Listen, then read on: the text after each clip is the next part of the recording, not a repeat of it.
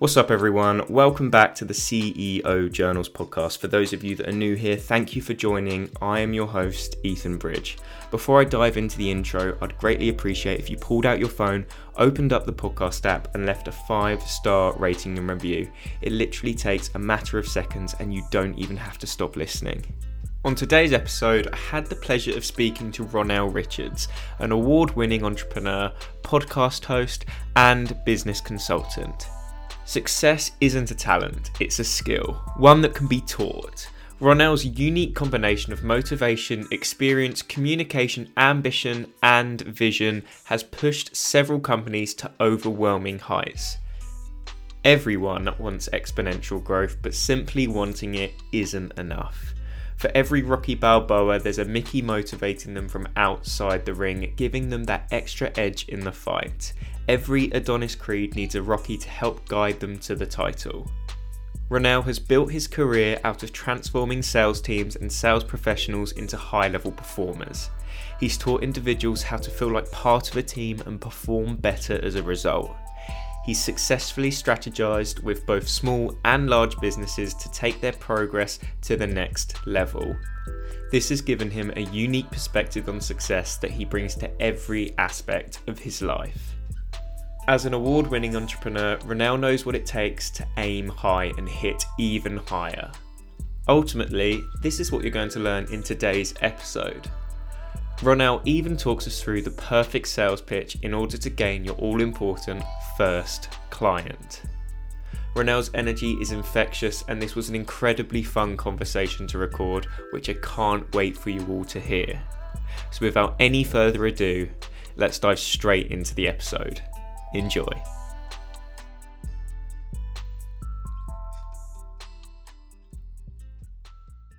Hello, everyone. Welcome back to the CEO Journals podcast. Today on the show, I have the pleasure in speaking to Ronell Richards. Ronell, how are you doing today? Man, Ethan, I am awesome, dude. Thanks so much for the invitation. I'm happy to get started. I'm excited, ready to rock. The, the pleasure is mine. I cannot wait to have you on the show. Your energy is incredible already. So this, I know this episode is going to be brilliant. But why don't you tell our listeners quickly about what who you are and what you do? So within 60 seconds, introduction, go. 60, let's go. All right. well, you know, I'm I'm pretty much known as Mr. Entrepreneurship. Um, I run a company called Ronell Richards LLC that does entrepreneurship coaching. I do sales coaching and workshops as well as we have a company called Business and Bourbon, which is on a mission to combat all things entrepreneurship porn. And we do that through our podcast, through our live events, and through our online content. And I'm sure we'll get into that. But awesome. That was I under 60? Was that good? yeah, you you were well within. You were well within. Good job. And I can't wait to delve into that more because the business and bourbon concept is I think is brilliant. So I'm going to ask you more about that later. Thank you. But the way I like to start all my episodes is by throwing it back with my guests and asking them about their up- upbringing. So tell me a little bit about your childhood and your time with school, how you found school, were you the class clown, or were you always that kid that did straight A's, didn't have to do any work? Wow, you know what's what's what's a more fun question, Ethan, is what do you think? I'm always find it funny to think like, what what do people think of uh of me like what would you you've you've met me now you've seen my content what do you think i was? I think you're a bit of, i think you're a bit of both. I think you were a popular kid because you express yourself well but i also think you put the work in because you've done very well for yourself evidently. Thank you. Well you're wrong. But good guess dude.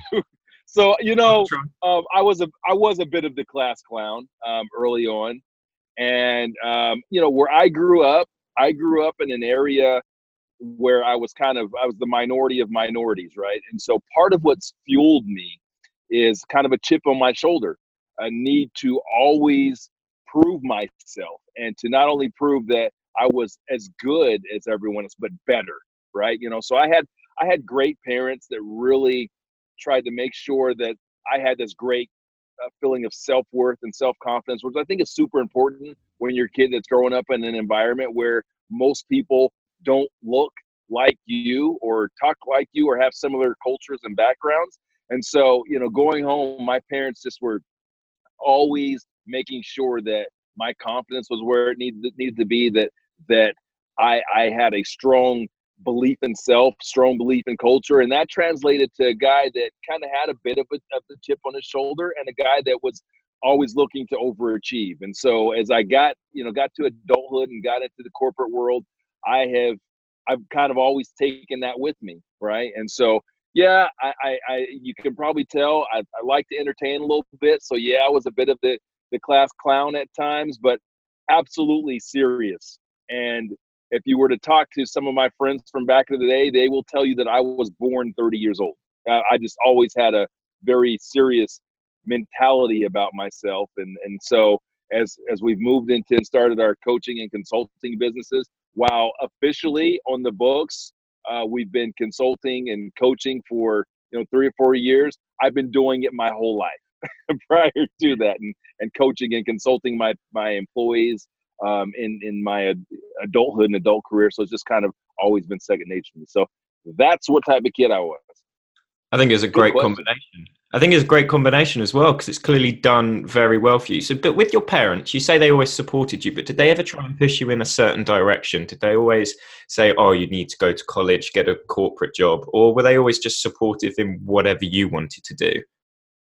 Well, I think that um, you know our our background is a little bit different in the sense that like you know, my parents didn't come from, we come from humble beginnings, and my parents didn't come from um, households where education, in terms of formal education, was quite as valued, right? Like, you know, my mother was the first person in her family to go to college.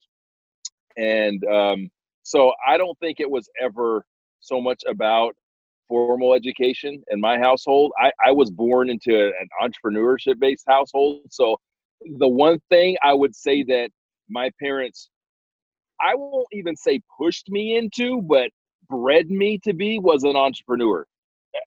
This was planted in at a very mm. young age. So my dad, oh, he was always on. He was an entrepreneur. He's an entrepreneur today, and just as a kid, that's all I ever thought I would do and be was. And my and my juvenile mind at the time, it was, hey, I'm going to be a businessman. I didn't know exactly what that meant at the time, but I knew that I wanted to be the guy that made the decisions. I wanted to be the guy that controlled my own destiny. I wanted to be the guy that created things. And that is largely a credit to my parents. So I feel that while they didn't push me, they subliminally, subliminally yeah. that out, sub, subliminally there we go planted all of these seeds in my head and so that's all that i ever really wanted to do and wanted to be and they showed that example as well in their business endeavors and the things that they did. So I think that most kids, for those of your of your your watchers and listeners that have kids, um, kids learn from what they see. You know, not from what we tell them or or necessarily push them into.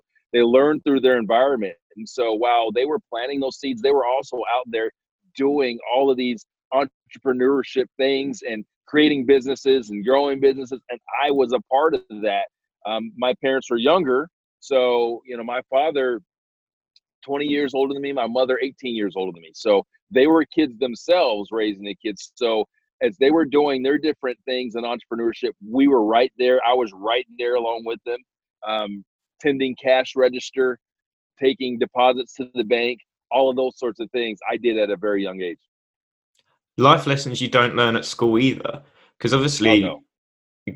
and I find that really fascinating because most parents with their kids are pretty much play it safe, go to college, get your degree, get a full time job in the corporate in, in the corporate industry, get a salary every month. But complete opposite of you. So, props to them.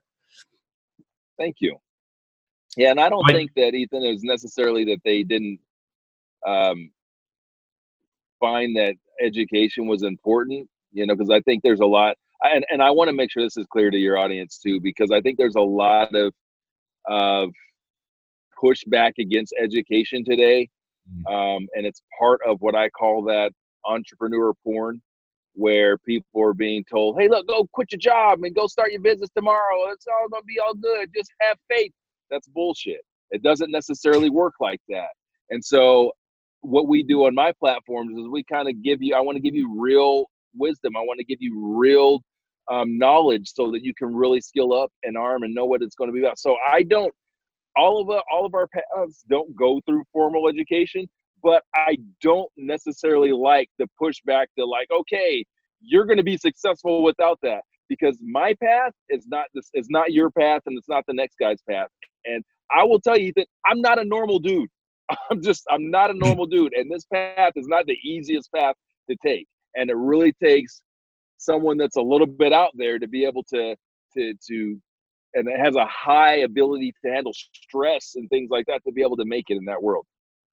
Hundred percent, and I just think this. So this is one of the main things I talk about in my podcast. But I just think, especially with social media today, entrepreneurship has been glamorized as being some thing that just looks incredible and it's just easy 100 step of the way. But that's yeah. because we only see the highlights on social media. We don't yes. see you don't see the 16 hour days, the sleepless nights, the sacrifice of that free time, because that, that, that all happens, but nobody shares that part and most of those and we also realize that most of those highlights are fake right those highlights aren't real they're, they're the guy flashing the money the guy the guy that's that's hopping into his car he's leveraged uh, hopping to that exotic car the lamborghini he's leveraged up to his ears right now in debt that's a reality agreed and eh, obviously in some cases that's not that's not always the case but a lot of the time when people are yeah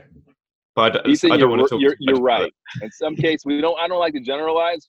So I, I, agree with you. You're right, but there is so much of that yeah. that that is the that's kind of like the overwhelming just the overwhelming number of them are like that and i think we've all this is part of what we talk about on business and bourbon it's just i think we all have uh, got our bs meters now so we get it we know that it's not for the most part real right? And so that's why it's great a great time for guys like you and guys like myself to educate the masses on hey look this is what it really looks like because if i don't give you real information if i don't tell you how how you can how you can really win if i'm just giving you all that bs you're to lose you're to quit your job and you're to start some business you got no business starting and you're not prepared you don't have any real um, you haven't been armed up with really the tools that it takes to be successful. You don't know what you're about to get into, and you're you're just going to be another no, number of the the millions of businesses that fail every year. Hundred percent, couldn't agree more. I do want to talk to you about business and bourbon now, but before we do, I have here a lovely can of Stella Artois, a beautiful, beautiful lager that we have here in the UK. Not one of my favourites, but I just found it in the cupboard. And in aid of business and bourbon, I am going to crack this open. Yes. Enjoy, enjoy this throughout the episode. I'll probably call this beer and business or lessons with lager or maybe a, ste- a stellar conversation. There we go. Something like that. Like but that. where, how did this whole business and bourbon thing come about? Because I think it's a fantastic concept. I think it's hilarious, oh.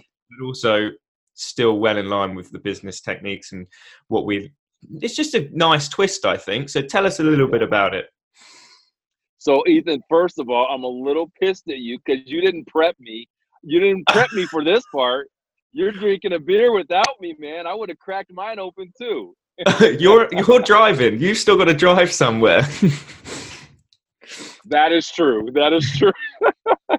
so um, let me tell you about business and bourbon. Um, business and bourbon is is really it's it's more than just a podcast it's more than just a show it's more than just um, content it is it's a movement man and it's a movement to combat some of the stuff that we talked about here earlier on in this conversation a concept that i call entrepreneur porn and entrepreneur porn is all of this garbage that we see that over romanticizes entrepreneurship that doesn't give people a realistic vi- uh, version of what entrepreneurship really means and what success in entrepreneurship is. So what I do is I what I've done is created this platform where I bring people on that have been there that have done that and we share wisdom that we that we have earned that we have earned okay because there's so many things you can anyone can learn from a book right anyone can read some shit from a book and be like hey, you should you should manage your P and L this way. But you know what they can't do? You can't share wisdom unless you've earned it, and you earn it if you've been through the trials, you've been through the fires. So I like to bring people onto my my platform, and we share what we've earned, right, with the audience, and we do this. And I will talk about the podcast first. The podcast we record that live from a bar here in Atlanta, Georgia. One of the coolest bars in the town. It's in the in the business district. I invite uh, local successful entrepreneurs. We sit down, we have a couple of drinks, and we have real talk. Why do we? Why are we drinking? Not because we're we're lushes or alcoholics. We're drinking because I want people to relax, and I want you, the audience, to get an insight on what it's like when a couple of you know successful entrepreneurs sit down and have real talk, Ethan. Not no one's posturing, no one's trying to promote their book, no one's trying to look how cool to, to show how cool they are, or how good looking they're, how awesome their life is. We sit down and talk about the real challenges that we deal with, right? We talk about our families, we talk about substance abuse, we talk about um, real work life balance. We talk about mental health. We talk about a lot of things that most people are afraid to talk about. But uh, one thing I want to be, I want you to, to understand about that, our platform and the concept is that it's not heavy, dude. It's not heavy. So it's not like watch, watching a Dr. Phil episode or something where you walk away feeling like, oh God, man, that was heavy. No, it's fun. It's fun. It's entertaining, but it's informative. And that's what we do on the podcast. We also have a live event that we travel around where I invite a few people to be a few thought leaders that sit on on my panel. We do a live Q&A, whiskey tasting and, and just one of the best mixers that you'll ever be at. And we've we've traveled out around the US. We just did our first international location um, in Toronto in Canada. And so that's just an extension of the business and bourbon um, brand and people love it and beyond that we do a ton of content uh, a ton of some of our content are it's a question and answer sort of format where my followers ask me questions about entrepreneurship sales we go to really cool locales. I crack open like you're doing you crack open a, a beer. I crack open a nice whiskey have some drinks and i answer those questions for them.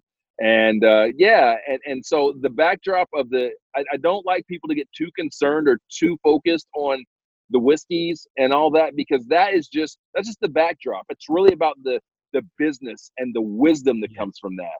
But understanding that a little social lubricant never hurt anybody and a little social lubricant can help us to feel a little comfortable in sharing the things that people need to hear Yes. It's stuff not that they want to hear, but they need to hear if they really are going to be successful. Exactly. So there and it I, is. Yeah, no, and I 100% agree with that as well. And I have three questions at the end, at the very end of the episode, not yet, that I do ask, and they are on three topics that I don't think are spoken enough about. So okay. we could go really, we could go really deep with those if you want to.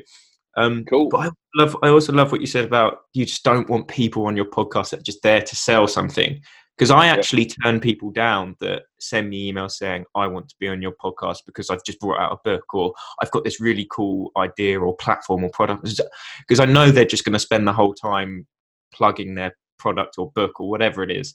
So I just say yep. sorry, but not for that's not for me. I prefer to, as you say, sit down and have real conversations, find the true stories of these people, and then at the end, if they've provided the value, go for it promote whatever you need to promote because you've done the rest throughout the episode. So I love that you say that. Ethan, I respect the hell out of that. Um, I've got a couple of rules for my podcast. Number one is I don't do, because it's a sit down, have a drink, look you in the eye sort of thing, I don't do any call ins. They have to be, they have to come to the bar, they got to sit with me. So, you know, just like you, I've had people from all over the country, influencers that will, will reach out and be like, hey, look, you know, love to be on Business Bourbon, love it. I say, awesome. When you coming to Atlanta? Yeah. because that's the only way that I will do it. So there's that. And the second part is right be- before we go in there, I tell people, look, understand you're on the podcast. So people already know that you're a successful person. You've had some success. This is not a commercial for you. So understand that This is not, hey, how awesome you are. What I want is I want you to share. I want you to give the people something. I want you to give the audience some information that that's going to help them to win, help them to be successful. And just like you, Ethan, it's all about what we can, the value that we can bring to the audience, and uh, the value we can bring to the fault to our our our, our network, and not so much about, hey, look at me, I'm so awesome, guys. I don't like. I'm not real comfortable in talking about all my accomplishments and all that. So that's why I don't talk about it much. If you really want to know, Google me. It's all out there. But I don't really like you, Ethan. I'm more what's what's cooler and what's sexier is sharing all this information, this knowledge, and this wisdom that compiled over the years. Exactly. And again, you're doing it on this episode, so I can't thank you enough. But the main topic of this episode I want to talk about is sales. Okay. You are a sales coach you hold sales workshops and you do sales leadership coaching. So I really want to delve into that because I know some of my listeners are want to be entrepreneurs. They are very early on in, on in their journey and they're struggling getting those initial clients for their business, whether that be trying to land meetings through cold calling or they're getting these first meetings and then they just don't know what to do when they get to them.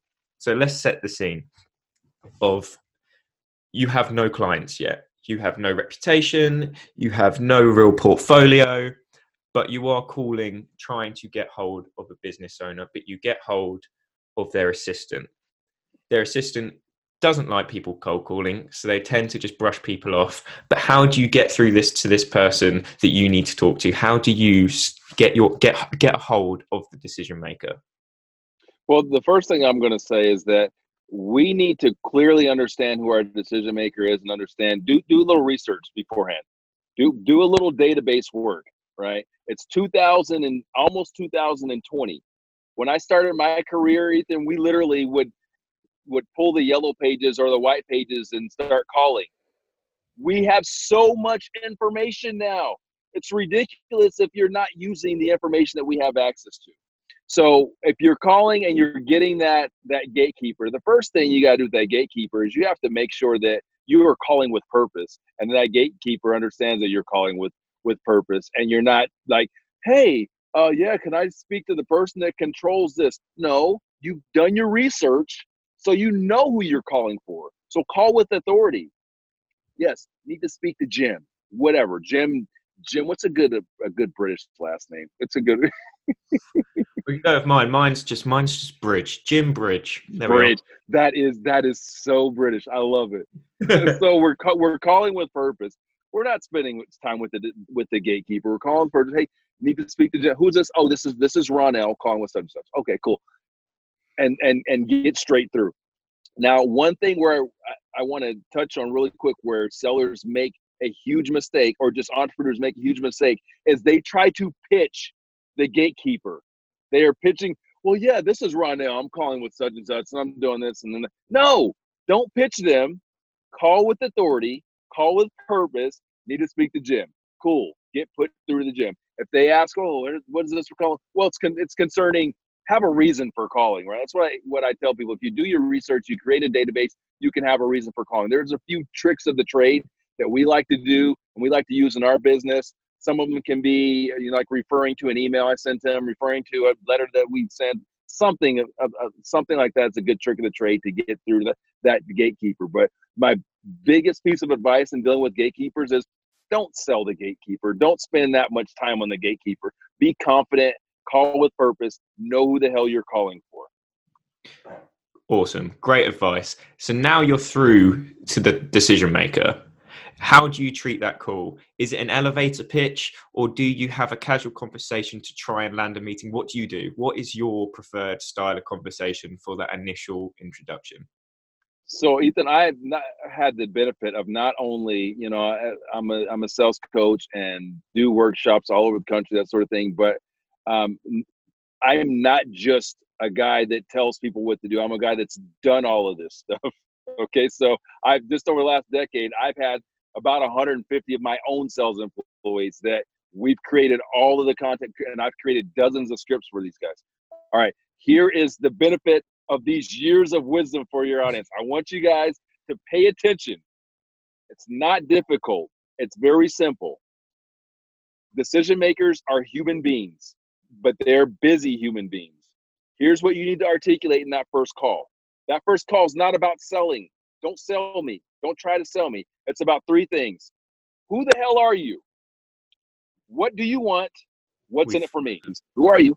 Why am I calling? Well, I represent this company. Three, what's in it for you? This is what I can do for you. Okay. Um, and that starts with uh, doing a little bit of work. All right. Like I said initially when we started this thing, database work, do little database work. So make sure that you're calling people that you qualified, people that you know that you can you can solve a problem for.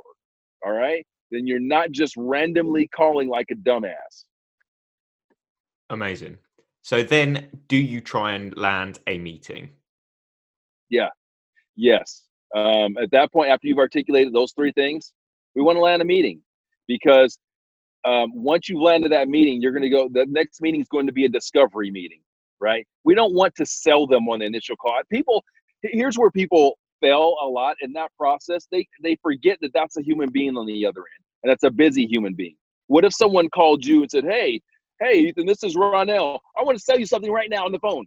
You don't got time for that. No.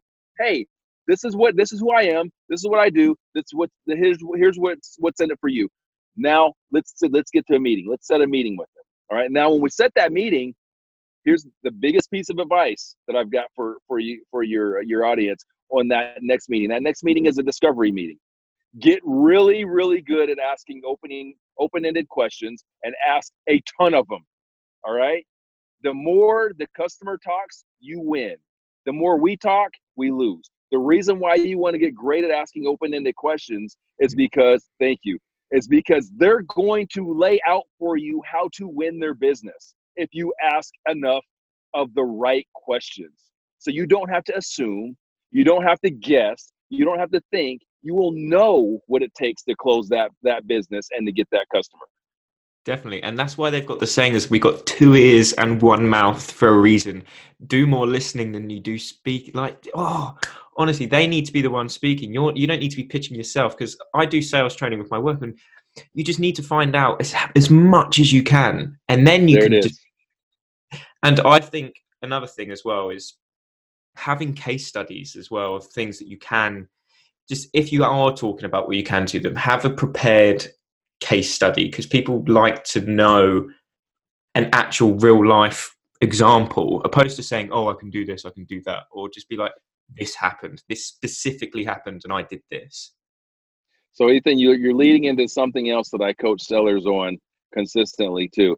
During that discovery process don't sell don't hmm. resist the urge because here's what happens is a customer will give us some sort of buying signal or something that we like or they want and then we will immediately want to start selling them. So during that discovery i might ask you well ethan so how do you like your existing carrier? How do you like it? And you'll be like well you know what? They suck you know they're not doing this for me and they're not doing that for me. And then you immediately want to go oh shit well you know i can do that. I can do this and we do this and we do that. And you'll get premature right? Just keep asking the question let them lay it out because they might tell you something else farther down the line that's going to be even more critical. So you just resist the urge to sell, keep asking the questions, clarify those questions to make sure that you're getting um, that you're getting to the heart of whatever their issues are, whatever their problems are, whatever you can solve for. And then when you go back to present, when you go back to propose that customer, instead of shooting, like, and I use a, I, use, I like to use a gun analogy for this just bad from America. I know, but yo, it is what it is. So a lot of sellers, when they're doing their proposal, they're like shooting with a machine gun. They're just like all over the place. Once you deliver your presentation, once you deliver your proposal, you have to get it right. That's your one shot. Once it's done, it's done. So you want to make sure that you're shooting like a sniper, right? Like I'm getting in that bullseye and you will not get in that bullseye unless you've done your due diligence to ask every possible question and really know 100% what matters to that customer. If you do that process, by the time you get to the proposal, the proposal is a close because you've already got the buy-in from the customer. You know exactly what matters to them. You've confirmed with them, hey, this is what matters with you. Okay, and if I can if I can meet that need, if I can solve that problem, can we do business? And they will give you the affirmative And then when you deliver your proposal, deliver your presentation, you're just confirming what you've already, the conclusion that you've already come to based upon the previous meeting and previous appointment, and you're in closed city. You're closing the deal. Awesome. So then you got your first client sorted. There you go. So what what what if you had to summarize three qualities, what three qualities make a great salesperson? Oh, great. Great question. Number 1, sincerity. Sincerity, consistency, okay? Sincerity in sense of like go out there be you. Be authentic. Don't don't be something something or someone that you're not. Consistency, right? Consistency in terms of hey, getting out there and being willing to put in the work, being willing to put in the work on a consistent and a consistent timelines to build pipeline because sell successful sales uh, pipeline does not happen overnight. It takes time. It takes time to do that. Um, and the last one, I would say, um, I, I think I'm going to roll with. I'm torn between two things, and I'm going to say Let's have them both. You know, I well, here's where I'm thinking. I'm leaning towards um, dependability, but that's not really the right term I want to use. We're going to say you can you can put a word on it, but I'm going to put it this way. I'm going to give you give you a story, a quick little story, and you can put whatever word you want on it. When I started my sales career, uh, I started my sales career in the jewelry industry, and I worked at a jewelry store. And I was 18 years old in this jewelry store, and this successful older gentleman came in. He probably he I don't know. Back then it seemed like he was in his 70s. I was 18. He was probably 45. I don't know. Everybody's old when you're 18. So so he gave me his watch. It was a Rolex watch. Gave me this Rolex watch to have some work done on it. I sent that watch out to my watchmaker and told him well be, before I did we took you know took his information said hey the watch's going to be done tomorrow at X time 9 a.m., whatever it was. Gentleman showed up like clockwork the next day. I didn't have his watch for him. Didn't have his watch for him, and he told me that, um, or my watchmaker had called me and said, hey, "Look, we've got some issues. We're behind. It's not gonna, you know, I'm not gonna have it yet." And so I had to tell this gentleman at 18. I said, "Hey, sir, I'm sorry, but your watch isn't here." And you know what? He told me, a, he gave me a lesson that day that I've never forgot. He told me, um, "Okay, I understand that, son, but look, when you say you're going to do something, you make it happen. Yeah. You have to. You got to make it happen. This this older gentleman who was obviously successful told this 18 year old kid, and I've never ever forgot about that.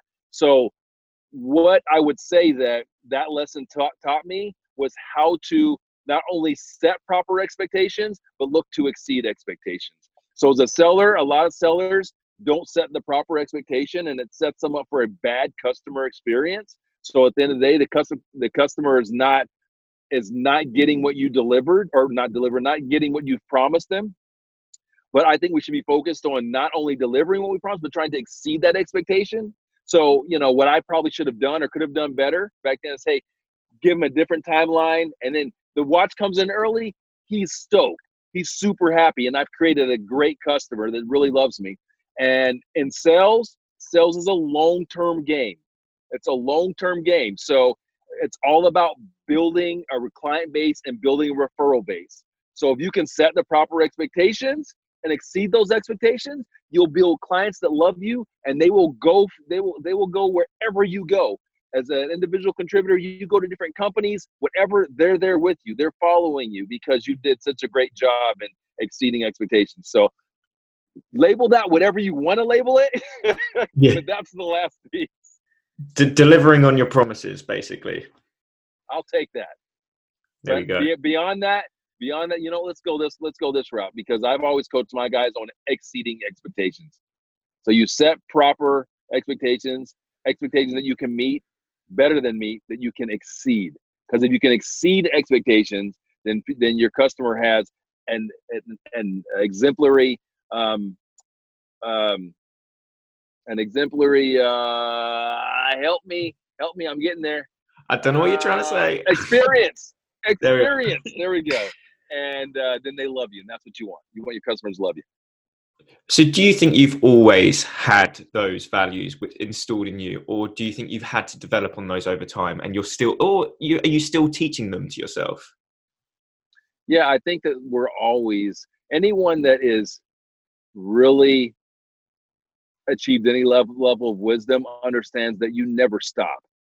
You never stop learning. Like I'm not at the point to where like, okay, well, I've got 24 years in this sales thing.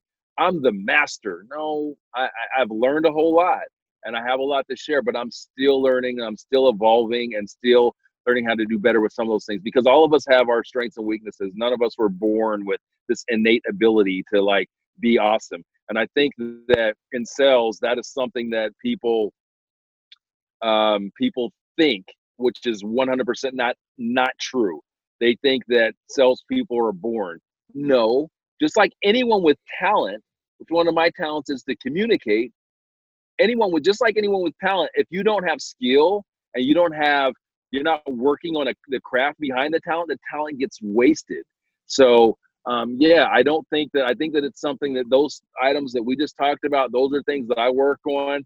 Um, one of my personal weaknesses is probably the consistency piece, right? And so I recognize that and recognizing that the consistency is a challenge for myself. What I've learned over the years is to put resources in place that can can make up for my own personal weaknesses right? And those resources can be technology. And my play and my and it, for, for me, it's technology, it's manpower. So I know there's some things that hey, look, Ronnell is not going to be good at doing that. So I'll have one of my guys do it, or I have technology in place that makes up for that. I've got a question. Um, yeah.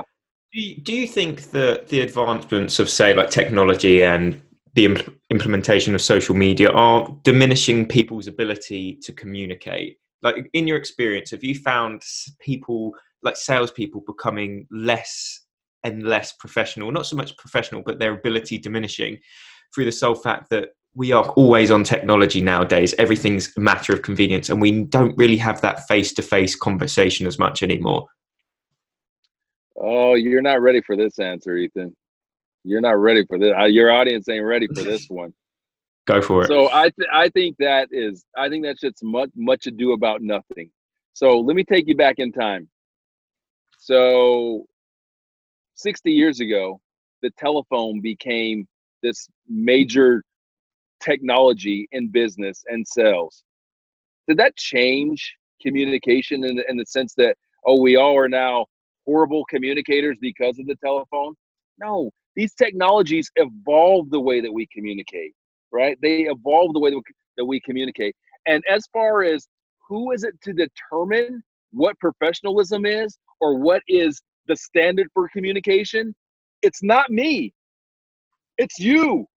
It's the guys that are younger. You you have the numbers, right? Mm-hmm. Millennials are now the largest number of or largest represented number in the workforce. So is is there any secret why now we're doing more social, we're doing more of these other things? Because that's how the evolution of communication has happened, right? So like when you have older people, whether Gen X or baby boomers, talking about all oh, these can't they can't communicate anymore. I think that's much ado about nothing. Yes, they can communicate, they just communicate differently. Now, with that said, there is a tremendous opportunity for anyone that understands the nuance in reaching out and having personal communication face to face, hand to hand, there's an opportunity there because not a lot of people are doing that at a high level. So if you can do that at a high level, you'll be really, really successful, right? But I just that that narrative that that somehow millennials and below are just crappy communicators and that the world is going to end because of social media and everything is just is just not true. It's just there's an evolution of techno- and technology, and this is nothing new. If you go back in history, we've always had technological advances that change that change the world, and we just evolved with it. Television, right now, television is something that we don't even think about. It's, it's just part of our culture.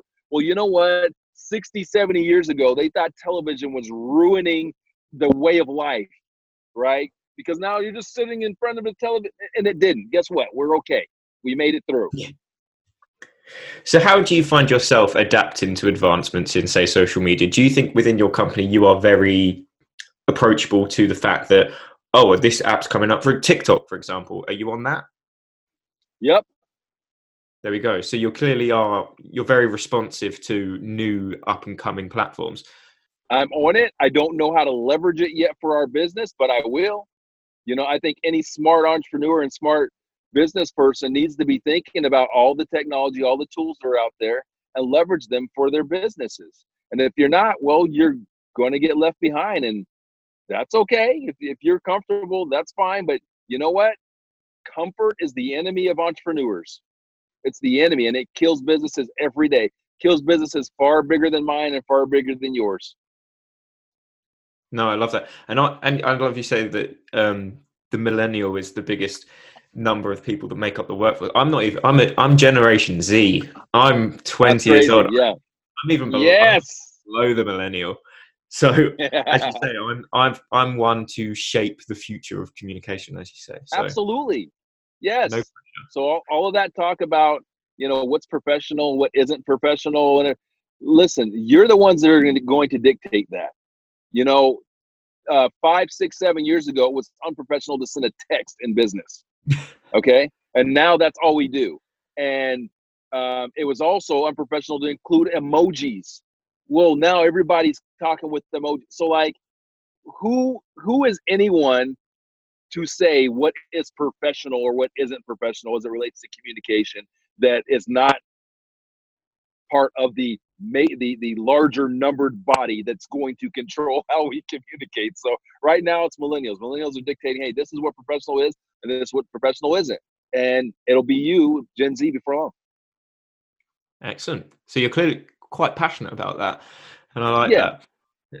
well, it's not. It's and it's not that you guys won't be influenced, and you aren't influenced by the lessons from baby boomers and Generation X. You are, and you're going to, and and it's not like it's going to just be willy nilly and okay, we just say whatever and it's f bombs and everything. No, not necessarily. Um, you're going to be influenced, and as you continue to mature and have more experience, you're gonna you're gonna that's going to change the way that the communication is. But we're going to come we're coming to a balance of hey, the way that you guys communicate and the way the future the previous generations communicated. Same thing happened with baby boomers. Same thing happened with Gen X. Same thing will happen is happening right now with millennials and will happen with Gen Z and I love that you are you have adapted with your business as well because you see some people and as you say, people businesses are dying every single day because they think, oh, for example, radio advertisement still works. No, it doesn't. I hate like nobody nobody responds. You don't think, oh, I heard that radio on the that advert on the radio. I'm gonna I'm gonna call that. You just don't do that anymore. And the fact that and you just think you just pray for those businesses, don't you? You think, why the hell are you still doing this? You're wasting money.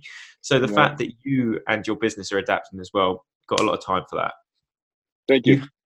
You have dropped some incredible value throughout this episode, but as I mentioned earlier, it's time for those final three questions.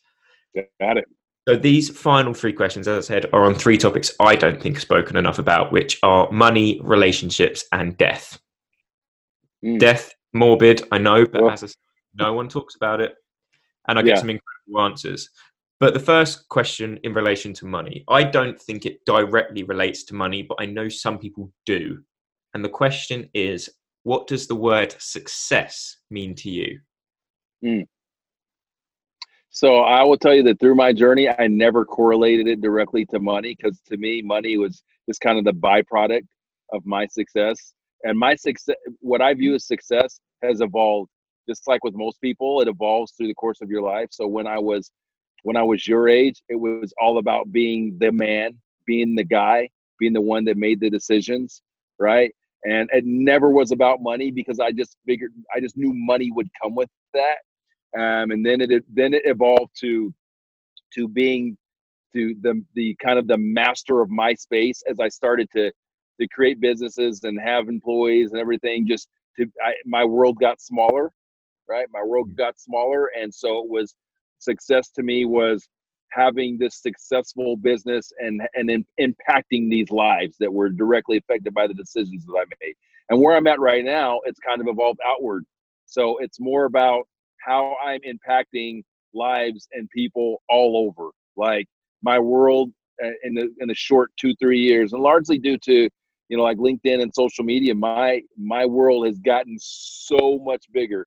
I, I have the pleasure of of hopping on a podcast with this dope dude in the UK, uh, young guy, tons of energy that I would have never had before, and making hopefully some sort of impact on you and an impact on on your your audience um, that, that I would have never before. So that success to me is at this stage in my life, my my career. I mean, there's always a financial component in terms of hey, I want to make sure that I'm taking care of my responsibilities, and you know, we live this this this comfortable life. But beyond that, it's impacting lives, impacting people, like all over, because all that stuff rolls back to me. That helps build my brand, and it helps me to like feel good when I go to sleep at night. Like I'm gonna feel great when we hop off this call. Feel like, yo, that was awesome, and I was happy to be able to share and know that some good is going to come from that do you, have you felt that you've got more stressed as your business has grown and you've had employees? Because you have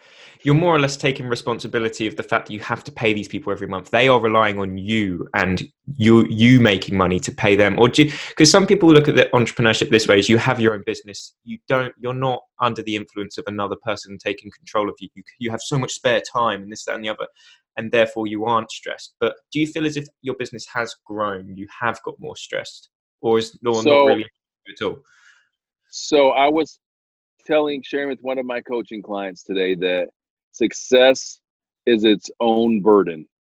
Okay, success is its own burden. The more successful you are, the bigger your burden gets.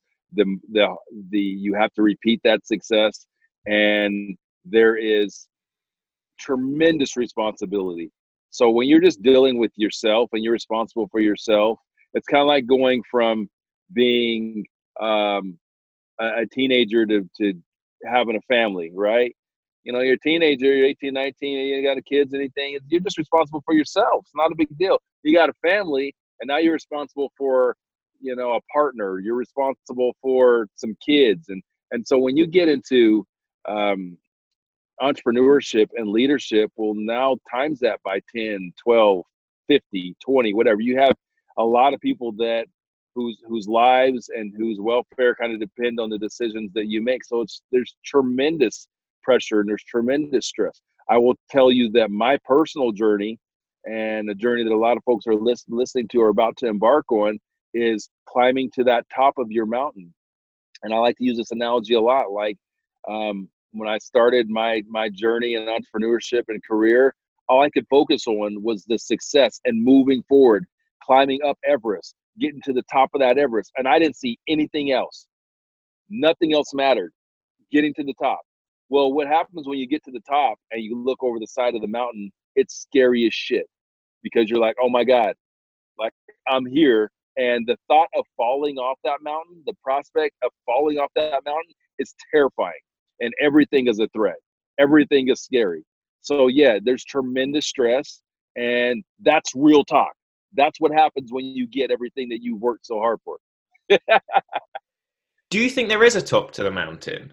Because surely you get to that goal you set yourself and think, right now I can go further. Yeah. Um, so I think that not really for for me to determine for individuals. I think that um, as your life changes and as you evolve as a as a person, you find that your desire for things and accomplishments kind of diminish, right? You realize you kind of get some perspective. You know, when you're 20, 25, it's like, yes, you're thinking, no, I'm climbing, I'm going as hard as I can go. And then you get 35, 40, and you're like, okay, like I'm comfortable in this space. Like I'm kind of the man. I'm kind of the man. And um and and you you work so hard to kind of maintain that and to stay at that level. So yeah, I think that you absolutely can reach the top of your mountain, but you know, it's not really for me to dictate what it is that people view as the, their mountain or the top of their mountain or or whatever. But I think a lot of us kind of get there in our careers that are high achievers and that are um and we don't think that we'll ever reach the top until we get to something that's like a real comfortable spot. And we're like, oh shit, I'm gonna be the man here. No, for sure, and I appreciate that as well because I because I am I'm at such a young age now. I'm at the bottom of my mountain, in my opinion. I've still got a long, long way to go, uh, but I'm patient. I think it will. Ha- it will come. My time, as you say, will come. But I appreciate that you say that, and it's different. Obviously, different for everyone else. Everyone's going to have yeah. different.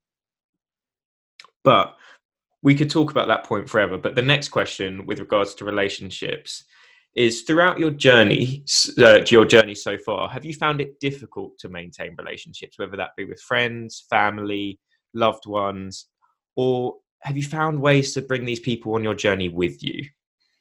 Whew. Wow, that is such a great question. That is such a great question because there's a couple different ways to go about it. Um, I value people. I always have and that has to do with my mother and how I was raised. So I always value people. I always value relationships. There have been times in my career where I'm not great at communicating. Absolutely, like you know, I'm so into me and the stuff that I'm doing that I just that you kind of take some of those relationships for granted. But I value them, and I always have. I value relationships with with my um, employees. I value relationships with my family. With, um, um, but again, there are times when you kind of can take some of those things for granted. Now, that is my personal experience, but I will tell you this that my personal experience is different than a lot of high achievers.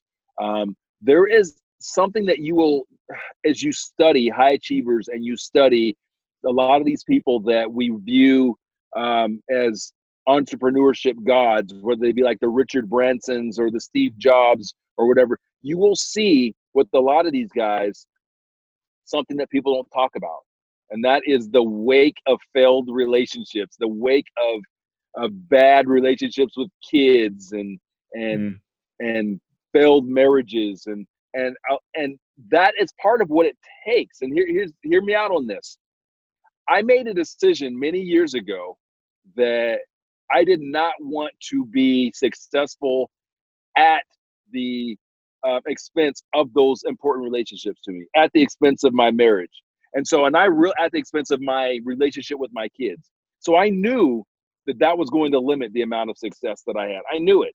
And i think people need to understand that and accept that. Like to achieve the level don't, don't get me wrong there are outliers. There's always an outlier. There's always an anomaly. But by and large to get to that level of success in business it's going to come at the the expense of a lot of those relationships. I didn't want that because I, to me, I understand that those people enrich my life. I'm better off for having having my wife, having my kids in my life, and so that wasn't a sacrifice that I was willing to make or ever will be. So you have kids? Yeah, two. Do you think you spend enough time with them, or do you think you could? Spend Oh man, more? that is that right there is the um the single greatest thing the entrepreneurship has done for me. The single greatest thing. I have been, I don't like to pat myself on the back, and I'm not one of those dudes that talks about how great I am or things that I've accomplished, but my greatest accomplishment is being there for my kids. Like coaching, I've been their coach. I've been anything at school, I'm there. I've always been there. And then my kids will tell you that. My wife will tell you that. I've always been there. And so that is what entrepreneurship gave gave me. That's the greatest gift. Forget the money, forget the cars, because I've had all of it. I've had the houses, but it's not any of that. It's the fact that hey, if my kid has a a corny ass play with a bunch of little kids singing very poorly um, at three o'clock on a Wednesday, and they want daddy to be there, daddy's there. Um, I coached all of their sports. I've done all of that stuff. That's that's been my so you want to talk about success? That's success to me. We segueing uh-huh. back. So yep i've been there. I love that and i think that's a beautiful thing to say as well because as a kid you do just want the time of your parents and that's something that my parents have did as well. They've always been there. I've had a football game. I've literally any event that i've had they have been there. Yeah. And as a child that is all you can ask for. And especially because some entrepreneurs take it one way or the other. They do what you do and being able to be there all the time, or they're never there. They get too focused yeah. in growing their company. So the fact that I love the fact that you've taken the route of always being there because your children will appreciate that for life. And you only get one chance spending your time yes. with kids. You aren't going to be kids yes. forever. Yep. And and again, I would just want to make sure that the point is clear is I owe that to entrepreneurship. That's what entrepreneurship gave me. The control of my schedule, control of my calendar to allow me to be able to be there. There we go. And I love that. My final question mm-hmm. in relation to death. Are you afraid of dying? Yes. Why? Um, the um, I think the the the normal or the standard question is the unknown. Uh, to me, it's not the unknown so much as as a guy that is. I'll put this the right way. Um, I I just feel like this is probably it. yeah. This is it. So like um, I don't I don't come from a I don't have a very religious. Um, I'm not a religious dude. Okay, I was raised in a religious household. I'm not a religious guy. Um, I try to deal in what we know and what I know, and so um, the thought of nothingness and that kind of being is is is is a little bit scary, right? And so, um, yeah, I don't and so it's not so much of hey fear of the unknown to me as more like fear of knowing that that's that's it. There's nothing next. And I love that, and I think that's a great way of putting it. And I, as I say, I get a different answer every time I ask that mm. question, mm. and that's another different answer. So there we go. but as I take my last sip, I've even saved tiny bit. As I take my last sip of my nice Artois, there we go. I want to thank you so much for joining me on this episode of CEO Journal. Where can my listeners catch up with you if they want to ask you any questions? What are your social platforms? This is your time to plug everything. Go ahead. Awesome. So, you know, you guys can always Google me, uh, Ronnell, R O N N E L L Richards. Uh, website, ronnellrichards.com check out business that uh, is is where you'll see all what's going on with our live events. You'll be able to see some great content on there. Um, and lastly uh, the business and bourbon podcast with ronnell which is on apple spotify um, iheart wherever you listen it's there. Um, and keep your eyes open for our next venture. You just might see us on one of your favorite networks here um, going into 2020. So um, I appreciate all the support. Subscribe, check it out. If you love us, love what we do, make sure that you give us a rating. Um, social media, LinkedIn is really where I focus most of my energy. So follow me, connect with me on LinkedIn, uh, Instagram, everything else. But you know, we do some content there, but it's really about LinkedIn and and for us. So that's where you can find me. I'm everywhere, but nowhere. No, I'm everywhere. There, there we go. And they all will be in the show notes below, so people don't have to worry about remembering those. Just simply look down below, and they'll be there. But Ronnell, thank you so much for your time, and thank you everyone for listening to this episode of CEO Journals.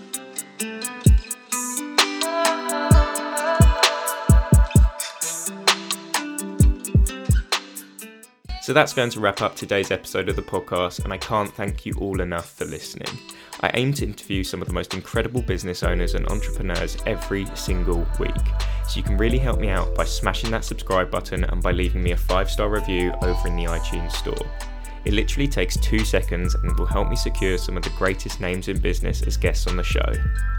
Make sure you tune into the next episode where I'm going to be talking to another incredibly interesting guest. I'll be discussing their journey and providing tips to all you aspiring and current business owners. Have a lovely rest of your day, and once again, thank you for tuning in to CEO Journals.